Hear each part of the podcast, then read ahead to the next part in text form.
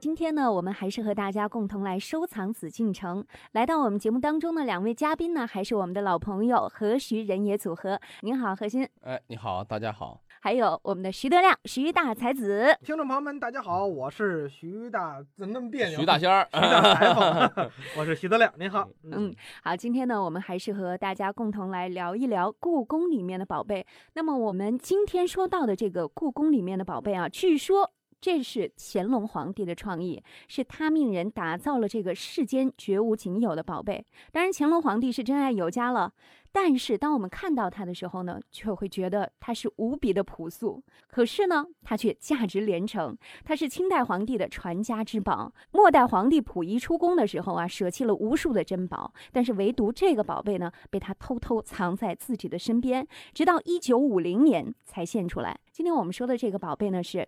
乾隆田黄三连章，但是我也在我们的故宫官网上看了一下，这个应该是确切的说叫乾隆田黄三链玺。这样一个专业的问题，我就希望能问一问我们的何老师，您给我们解答一下，为什么我们平常哎读这个田黄三练章比较顺口，可是您这个网站上却写的是乾隆田黄三链玺？这个可能就涉及到比较专业的问题。嗯，本身印章的形式，嗯，在很早就有。中国自从有了各种材质啊，铜器啊、石头上等等雕刻文字，嗯，就有了印章这个形式啊，嗯，有了雕刻就有了印章。在秦统一六国之前，印玺不分，嗯，就是可以叫印，可以叫章，可以叫喜，就是我自个儿用的章也可以叫玺。呃，对，那个时候不分，那没有细分这个东西，但是就是平民百姓，我如果有的话也可以叫喜呢。这个是原，你看喜啊，咱们说起来呢，我给你们再讲的多一点啊。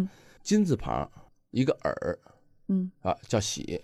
现在咱们看到的一般的，咱们说喜，玉玺，玉玺就是金字就耳，就是这个耳，就那个你我的那个字，那个那个耳，再加上一个玉，嗯，底下是个上下结构的字了，对，叫做喜。嗯，啊，这个为什么呢？这实际上这别小看这两个字，这是跟以前的材质，因为在远古的时候，就是咱们说俗称三代。什么叫三代呢？咱们行话三代的意思就是夏商周。嗯也就是中国的原始社会，呃，进入到这个文明社会，文明社会之前的那一段嘛，夏商周还是原始社会时期，嗯，他那个时候呢，没有那么高的技术水平在玉上，在一些实质上去雕刻，但是已经有了冶炼的青铜。嗯啊，青铜器这是中国文化中也是最为鼎盛、最辉煌的一个东西。青铜器上有铭文嘛？嗯，有铭文，有文字，因为中国的文字从甲骨开始就已经有了文字。嗯，有了在这种骨类的上面去刻的这个文字了。那所以说，在青铜器上，在这种铜制，在这冶炼的这个技术之上，有了文字，有了这个铜制的啊，不管是刻的、铸的等等的文字，在那个时代嘛，通过人工加工的东西，所以说那个时候，如果一个铜钮、铜玺、铜印章。是表示很有身份的，嗯，所以那个时候就是金字旁一个耳就是玺，嗯嗯啊，但是呢，随着生产力的发展，人类生产力的水平的提高，变成了可以在玉石上。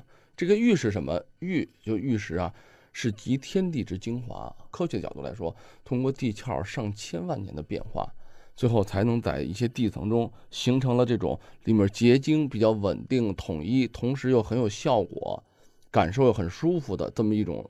另一种类头的石头，嗯啊，那种咱们叫做玉石嘛。嗯，这种玉石上，呃，这个先民们发现了这种美感，有了这个技术的能力了，他有这种铁制的这工具出现了等等，他可以在上面什么去在玉上面刻字了。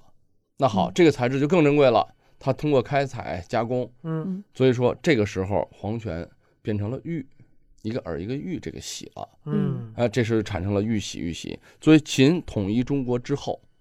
只有王，只有皇帝嘛，他那时候就称秦始皇，始皇。这个时候皇是从他这儿出的。咱们以前周，夏商周，周是什么？周王，周文王，嗯，对吧？周武王等等王嘛，那是叫。嗯、这个时候就是皇，从这儿开始始皇，中国的皇权统治，中国的真正意义上的封建社会开始了。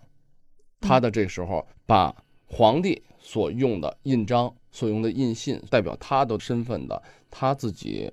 要用的东西称之为玺，嗯嗯，百姓称之为印，比如官职是官印，有私印，还有什么有印章，这个章印通用，但是玺不能随便用。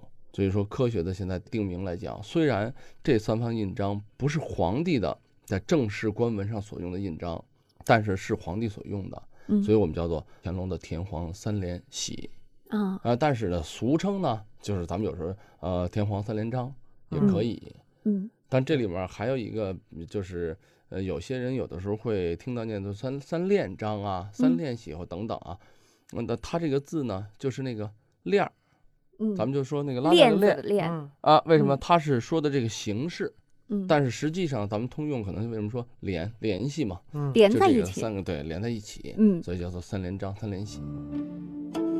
田黄三连章为乾隆御宝，三方田黄石印，用田黄石雕成的链子相连，印文分别是乾隆陈汉、乐天和维京唯一。三枚印章，两枚为正方形，一枚为椭圆形，质朴无华。但仔细审视会发现其链子是闭合的，因此这一组印章是由一块田黄石雕刻而成，实乃巧夺天工之作。上世纪二十年代，溥仪被逐出宫，他随身带的国宝中就有田黄三连章。今天，田黄三连章珍藏于北京故宫博物院，为国家一级文物。一九九七年八月十七日，中国邮政发行寿山石邮票，首枚便是乾隆御宝田黄三连章。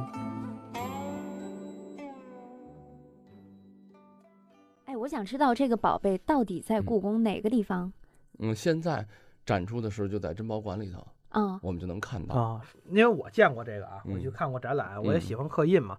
它就是三块小石头，嗯。嗯。三个小石头呢，就凿成四四方方的样儿，这个嗯。背上都有钮儿，嗯。这钮儿中间啊还连着有小链儿，可嗯。是这链儿也是同一块石头凿出来的。对，嗯。这链儿呢，连着这三个石头，这种链儿呢，这个如果大家没有直观的感觉啊，您如果看玉器，看那些个好些带耳朵那个玉瓶，啊啊，那瓶子上面连着这种链儿，这链儿是什么呢？它是透雕啊，就一大块玉或者一大块这个田黄，他先把这个玉这个瓶儿的这个造型雕出来之后呢，顺着耳朵一点一点把这链儿给透雕出来的，所以这工艺特别难。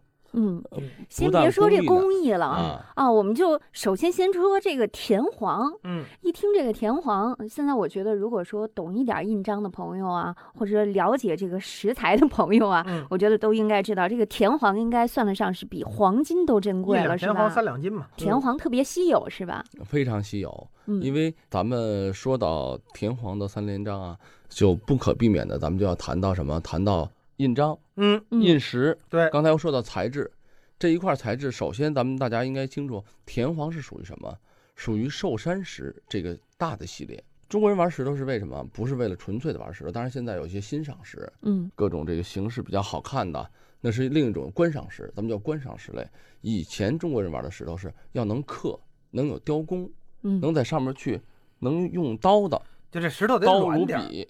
相对来说，它的硬度啊，咱们现在因为摩尔嘛，硬度是七，最硬的了，嗯一到七，嗯，差不多寿山石的硬度几乎平均是在三到二点五之间，就是很软，其呃实，，比较软，嗯呃，这这样的话呢，入刀就比较舒服。咱们说到宝石类，翡翠嗯就在七左右，嗯，太硬了。呃，几乎上你拿铁刀它是刻不了它的。嗯嗯就是咱们要想了解这个三连章，嗯首先我想应该咱们要知道这个石头什么样的石头是适合刻章的。我听说有四大名石，您正在收听的是《艺海藏家》。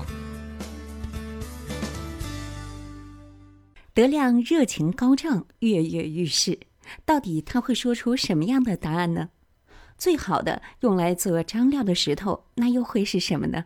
这里是艺海藏家，我是永峰，咱们待会儿见。本内容由喜马拉雅独家呈现。